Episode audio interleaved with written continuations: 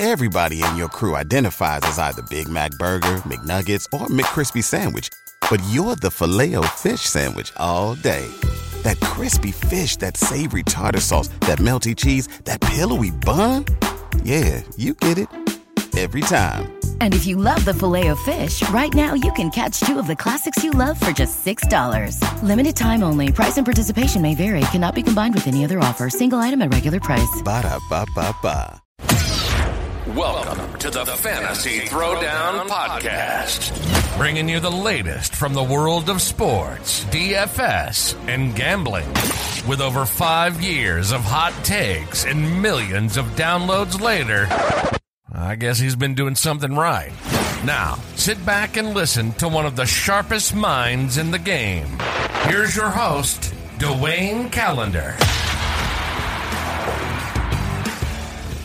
Welcome to our bracket breakdown as part of this year's NCAA tournament. We will be discussing the Midwest region. And I'll be honest, there kind of is a lot of chalk here. I'll get into why I think we are going to be closer to chalk in this uh, region, but just to uh, walk through, we've got the overall number two seed in the Houston Cougars.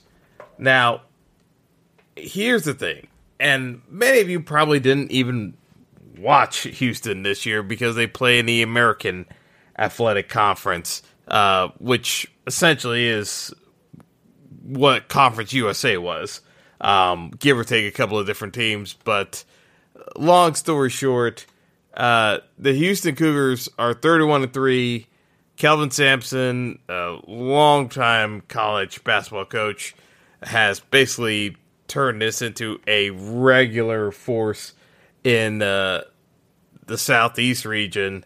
Um, you know, in terms of what you've got with this Cougars team, they are in the top 10 in offensive and defensive efficiency, according to KenPom, which is the predominant ranking systems uh, for uh, uh, college statistics. Uh, you know, Houston made the Final Four in 21. They were in the Sweet 16 last year. They, you know, again, while they have lost when they've been in that top spot, uh, you know, again, it's been a hot potato in terms of uh, teams ranked in the top three this year. But, you know, if you look at their strength of schedule, uh, it was a close come from behind win by Alabama, which is the overall number one seed in the tournament. For those of you who do not know, uh, they had a random loss uh, against Temple, which you know, again, uh, was uh, a bit of a head scratcher. But you know, we've had a lot of we've had a lot of uh, weird games this year. I-, I told you, teams that were in the top uh, this year just lost randomly when they were in that uh, either the one uh, overall number one ranked team were in the uh, top two. Uh, there were just some random losses. Uh, so Houston being one of them against Temple, and then you know they did lose their conference title game uh, against Memphis, but that was also uh, a case where uh, one of their, and actually, I shouldn't say one of, he is their best player. Marcus Sasser uh, was sidelined with a groin strain. Now, Sasser's status, they're saying he should be ready for the tournament. We're going to go with that, but realistically, they're not going to need him for the first game, uh, just in terms of uh, what they're uh, going to be matching up with against Northern Kentucky. Uh, they'll need him in that second round matchup. Uh, so essentially, you've got a couple of days for him to uh, get somewhat healthy because I still believe that when it comes right down to it, you know, Houston they they are ranked uh, as a favorite to win it all for a good reason. Again, those statistics from an offensive defensive standpoint, they have a good tempo, they score points, they can defend. They're pretty good all around. I don't have a glaring flaw with uh, Houston to really pick apart. Yeah, uh, is the Sasser injury a concern? Of course. But when you look at the overall rankings, they're the number one team, even though they're not the overall number one seed. From a stats standpoint, they are the number one team. Uh, uh, they don't have the best strength of schedule, but given the region that they're uh, lined up in, I don't think there's going to be that much for them to be concerned about. As I said, they st- uh, start off against Northern Kentucky. That's not the issue. The 8 9 matchup is one where I think plays to their favor because uh, 8 9 matchup is going to be between Iowa and Auburn.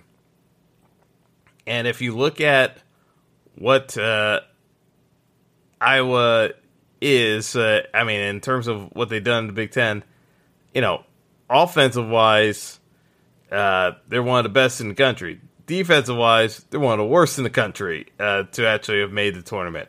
Uh, I don't necessarily see Iowa being the matchup. I think they lose to Auburn, but if they were able to pull off a win against Auburn, I think they get dunked on by Houston. I, don't see that being a difficult matchup. Now, uh, Auburn, on the other hand, it's an interesting case because if you look at the uh, body of work, uh, you know, I I want to say, you know, the the thing the thing. Oh, actually, I should say this about Iowa too. Um, that made their record so strange is that Iowa had some of the worst losses in the of, of all the tournament teams that have made the tournament. They were eleven and nine in the Big Ten. They, you know, Nebraska, Wisconsin, and Ohio State were all miserable this year, and Iowa went one and six against them, and they got knocked out early by Ohio State. Now, did they? And actually, Iowa is the team that got in over Rutgers, and the only reason why I can say that Rutgers didn't get in is because Iowa essentially got in over them is because they uh, they they uh, swept the season series against uh, Rutgers this year, and I think that's why Rutgers didn't make it in because the numbers for Iowa, and I know he, they got in as an eight seed, but the seeding. This is a whole nother thing that I don't want to dwell upon with the selection committee. They throw out these seedings, but the seedings themselves don't make a ton of sense. Uh, partly is because they go by geographic region. Part of it, you know, they say they don't ca- care about TV, but they do care about TV. Uh, we'll get into some of the potential matchups, like in some of the other brackets, where you've got a lot of TV friendly matchups in Duke's region.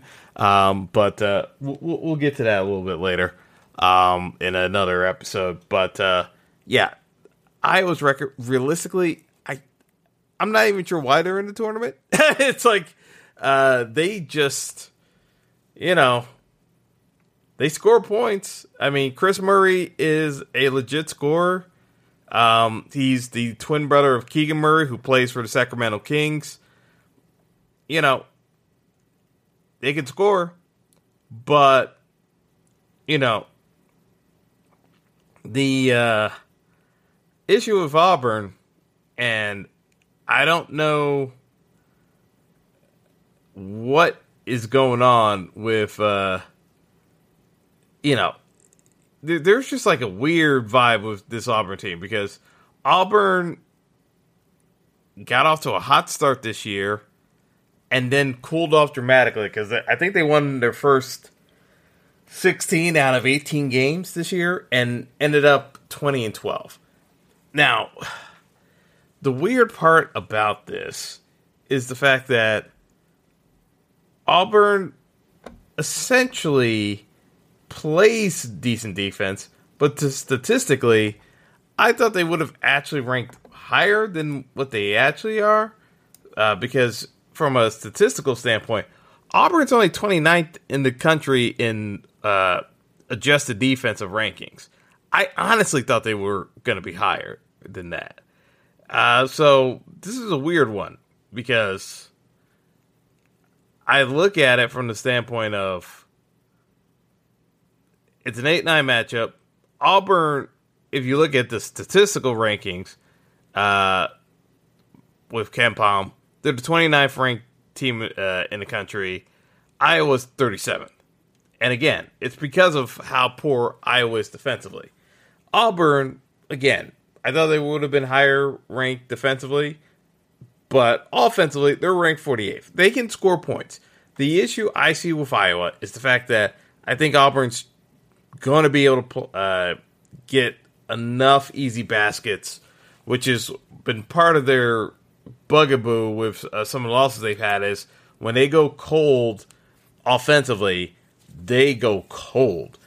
And especially from three point range, they're not a good three point uh, shoot, shooting team. And so, again, they don't have Jabari Smith anymore, who uh, was uh, an NBA draft pick uh, uh, and and ended up on ended up on the Rockets and having a solid year. But you know, it's it's a little weird. It's like I don't love this opportunity. That's why I, I kind of look at this eight nine matchup, and I just say whoever Houston gets, they're gonna win. Uh, I don't I don't really have a ton of concern about Houston uh, starting off this tournament. I, I think they get through the opening weekend, and I don't think it's necessarily much of a concern there. I, will be I'll be very surprised if uh, uh, Houston gets dropped early.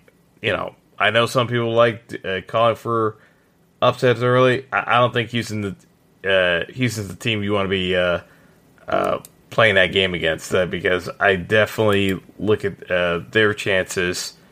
And again, this is kind of talking about the region itself.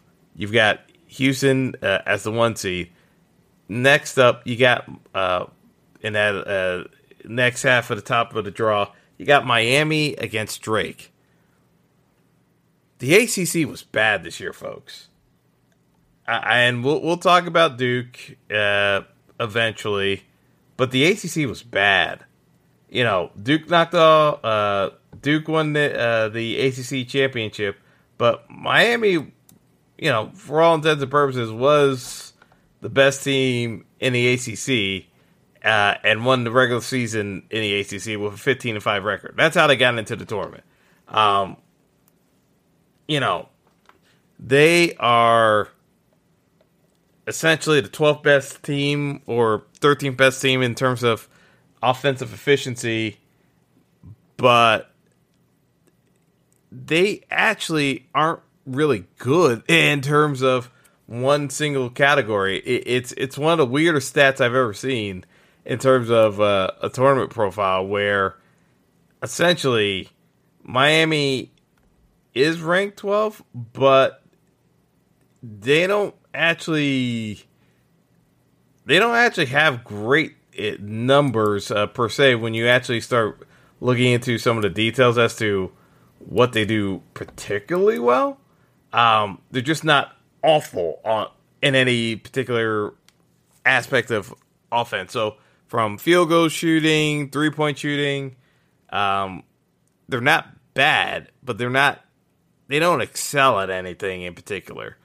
And the other piece of it is, much like Iowa, they're one of the worst defensive teams in the league. And the the funny thing is, Miami has actually worked ranked uh, worked uh, ranked worse than Iowa. Uh, as I said, Iowa was 37th in uh, by the statistical measures, Miami was 40th. And I'll bring up Rutgers again because that is the biggest snub you have because Rutgers was ranked 35th by the stats. Oklahoma State was ranked 38th. They were right there too, and could have slotted into this region. I just look at it from the standpoint of Miami, not great defensively. They're not great from a tempo standpoint. They don't play particularly fast. They're not slow either, but um, they're not a great three point shooting team. They're not a great uh, drive to the basket and get high percentage uh, uh, field goal type of team. They're they kind of rely on other teams to make mistakes. That's what has me concerned because in this opening round, they're going to be playing against Drake and they uh, Drake essentially rolled through the Missouri Valley Conference, and the uh, truth uh, truth of the matter is, uh, uh, Darian DeVries might be the best player in the game, uh, if you can believe it. I, I the weird part about Miami is that I don't see anyone that's necessarily a difference maker that is to be, you know, again, Isaiah Wong uh, was the ACC Player of the Year, but you know he was only averaging about 16 points a game. He's not a big time scorer. Uh, yeah, he can he can hit some open three pointers, and he's a decent free throw shooter, but he's not a, a shot volume guy. I worry about uh, Miami here in his first game, matchup against Drake. And the sports books are kind of with me here because Miami's only favored by two points over uh, the 12 seed in Drake.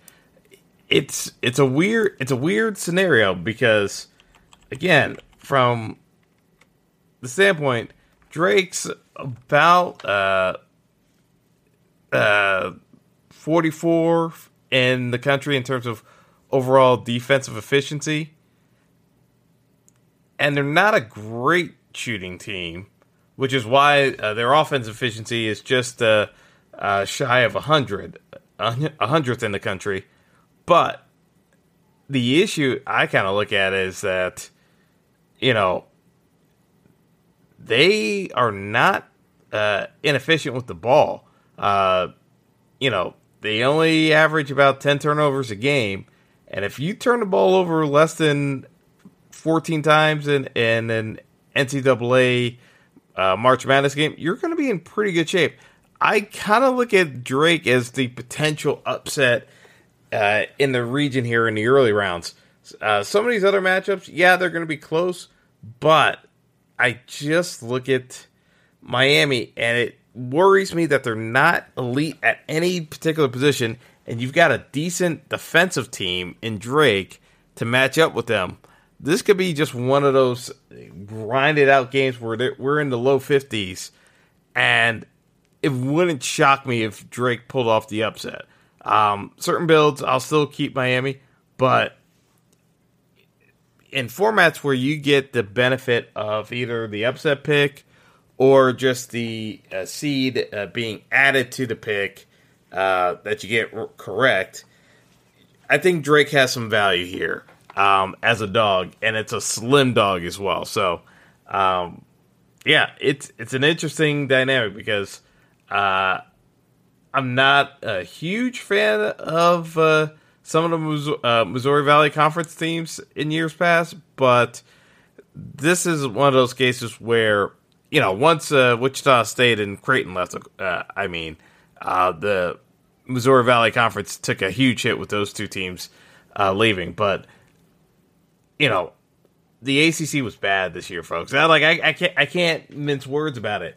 Um, so it would not shock me if Miami uh, took a fall here. All right. In terms of the other aspect of uh, uh, uh this uh, side of the draw, we'll talk about Indiana and Kent State. I the Big Ten wasn't great. But I will say, in terms of uh, Kent State and the MAC, you know, this is uh, the biggest thing you could say about Kent State, they can play play tough. And I kind of look at this where you should expect Indiana to win. You should. But Kent State is 38th in the country in terms of defensive efficiency. The concern you would have with Indiana and the Hoosier, Hoosier Nation is not going to be happy with me when I say this. I know the Hoosiers offensively, on paper, should be one of the best teams in the country.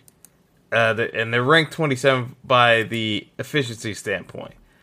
The area that gets me concerned with Indiana is the fact that it kind of comes down to uh, Schifino.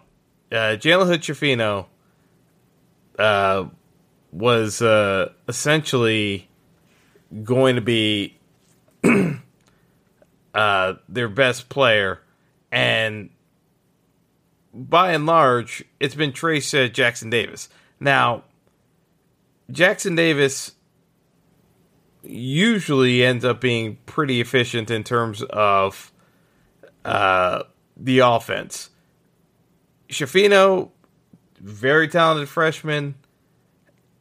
It's a it's an interesting dynamic because they uh, they rely on Schifino quite a bit, and it still comes down to Jackson Davis being able to uh, handle the load. So they're gonna have to go with the one-two punch.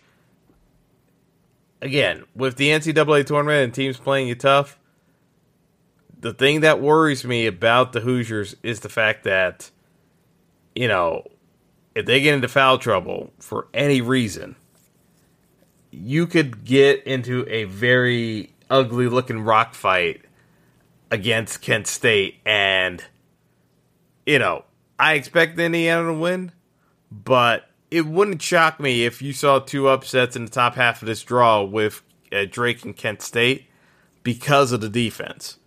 It, it, it, these scream out as the kind of games that could surprisingly catch you off guard. Now, uh, Kent State is a four point underdog.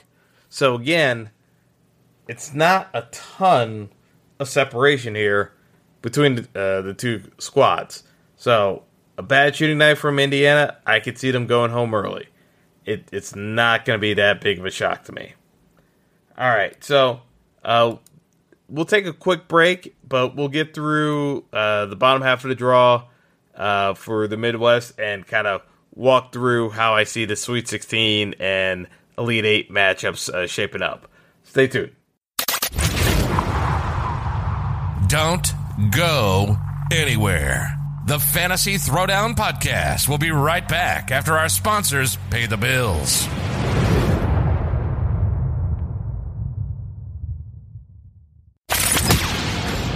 Welcome back to the show. Hope you got your popcorn ready.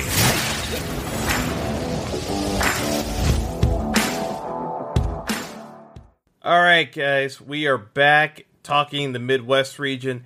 And in the bottom half of this draw, the only thing I really want to say from an overall standpoint, the NCAA does do some really stupid things at times with how they seed teams, and it gets blatantly obvious. But one of the most egregious examples I've seen in years is this seeding for Texas A&M. Texas A&M is the seventh seed in the Midwest. A&M is the 25th ranked. Uh, uh, I mean, they were ranked 25th overall from a statistical measure. They were the second best team in the SEC. Second best team in the SEC. Right behind Alabama. The NCAA has them ranked as the fourth best SEC team, even though they were second in the uh, SEC uh, regular season and uh, runner up uh, for the conference tournament.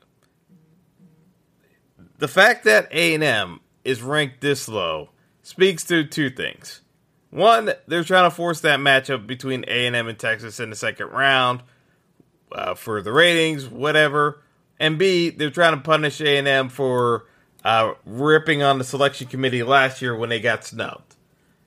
You know, you could look at it as a punitive measure, but I look at it from the standpoint of they did no one else any favors in this region because when I look at the matchups, yes, is Texas a top team?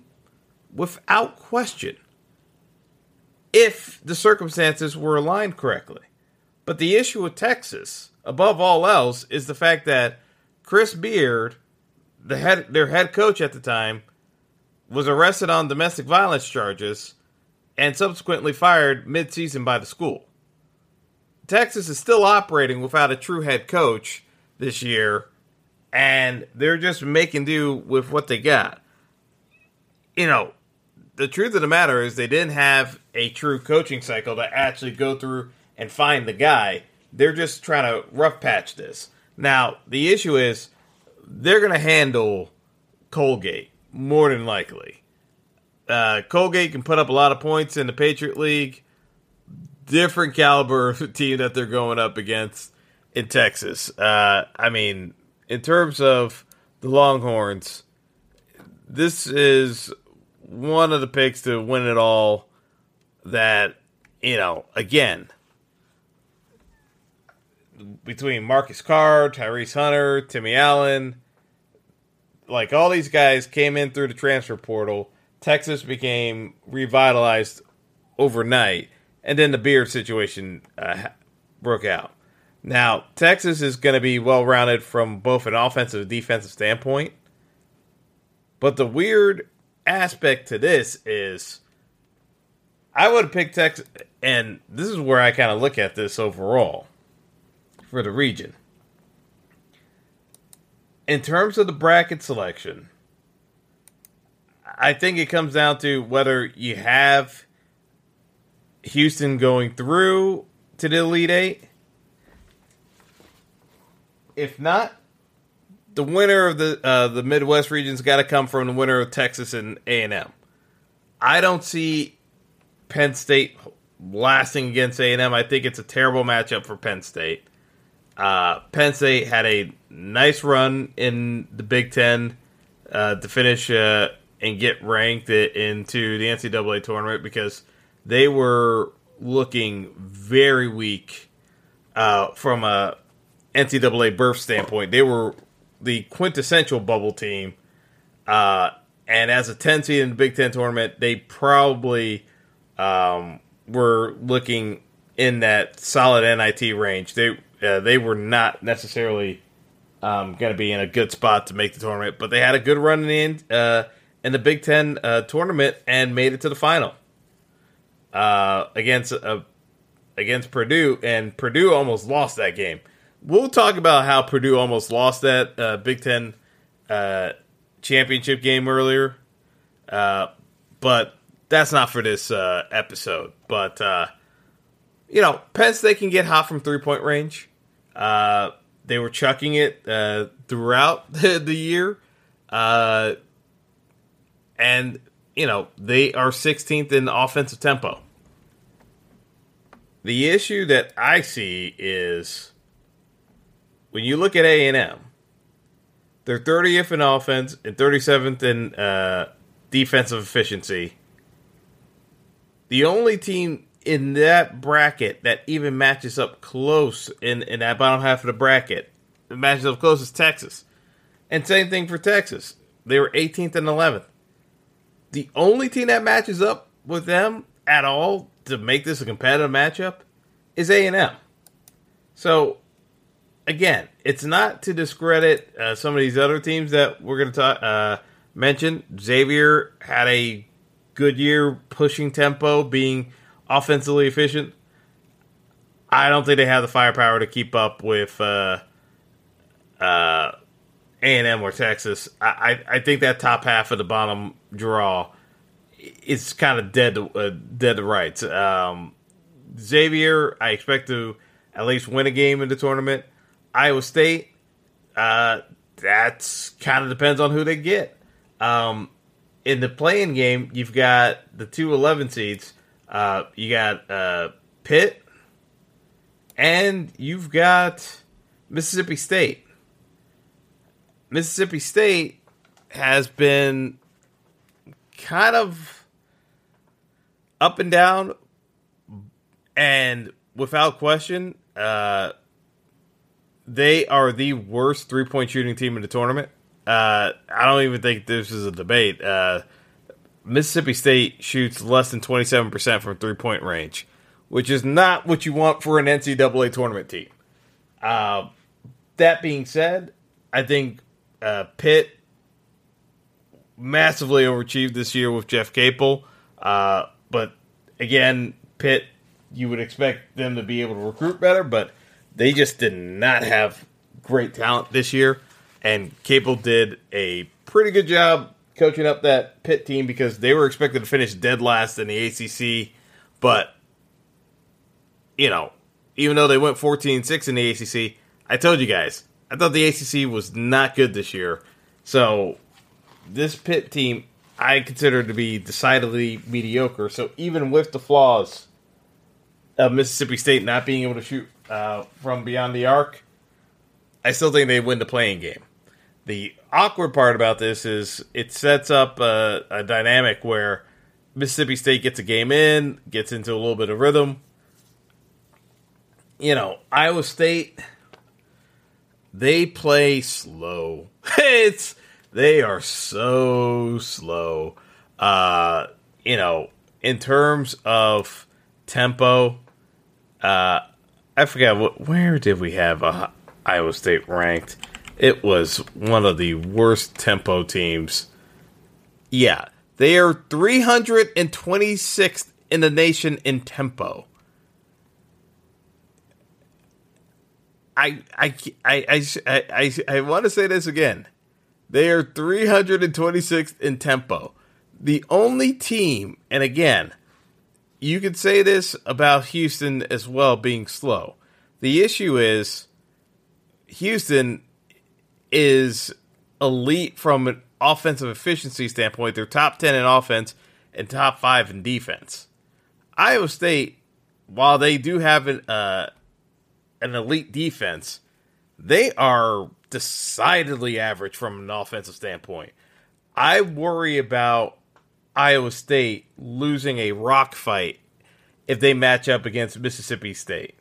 Now, if they get Pitt, I think they ragdoll Pitt because I can't see Pitt playing one physical matchup against Mississippi State and then going into yet another physical matchup against uh, against Iowa State in less than three days. It, it, to me, I just think that is calling on a lot for a Pitt squad that doesn't have a ton of depth. Um, but from an opening round standpoint, uh, Iowa State versus Mississippi State. Uh, whew, that that might be one of the least appealing games to actually watch. Uh, uh, watch from a non-betting standpoint, just because of the fact that you know that's going to be one of the low scoring games of the tournament. Uh, I, I don't, you know, if that get, matchup happens, I really have a tough time seeing how that that matchup actually. Uh, I don't see how that game could possibly break 125. it's like the like that. That might be one of the low, the lead lowest scoring game of the tournament. Um, yeah, definite rock fight there. Uh, I just I couldn't get uh, get into that one, but again, we'll see how the play-in games uh, work out. But uh, Iowa State uh, very awkward spot. But the winner of, uh, you know, again, if even if it's Pitt, I think they get overmatched by Xavier. Um, Iowa State tempo too slow.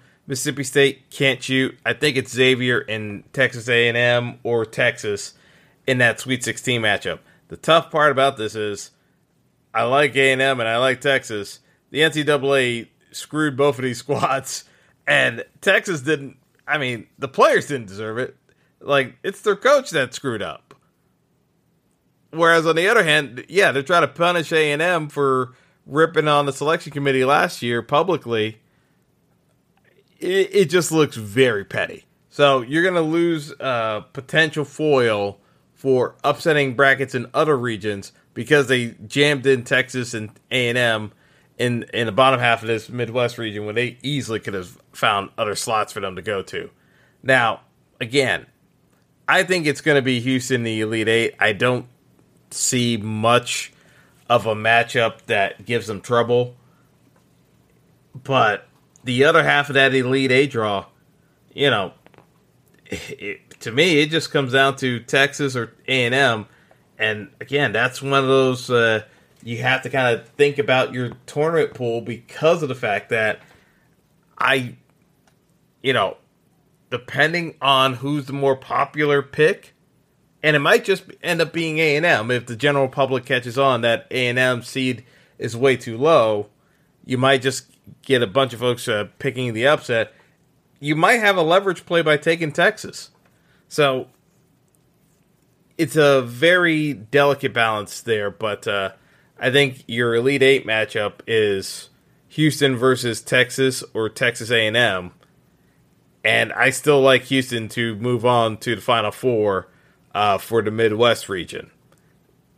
Again, been a top team all year long, good coach, experience uh, in uh, some of the key positions uh, in the backcourt uh, for Houston. I, I just look at that squad and say they have potential to win it all, and it makes sense. Like I can see the script for uh, Houston pretty clearly. A number of these other teams, I don't see it being there for them, but I think the second and third best teams are uh, Texas and Texas A&M, and they're in the bottom half of the draw.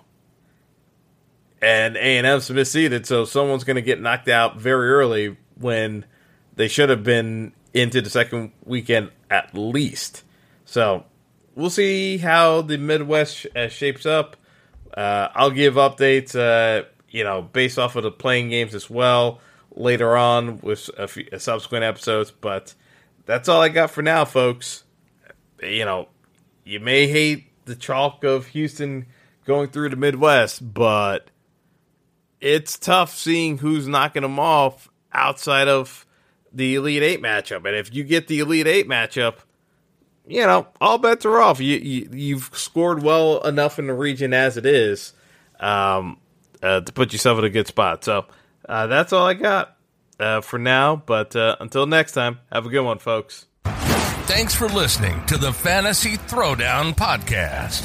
Be sure to like and subscribe to the show on Spotify, Apple Podcast, Google Podcast, and all major outlets.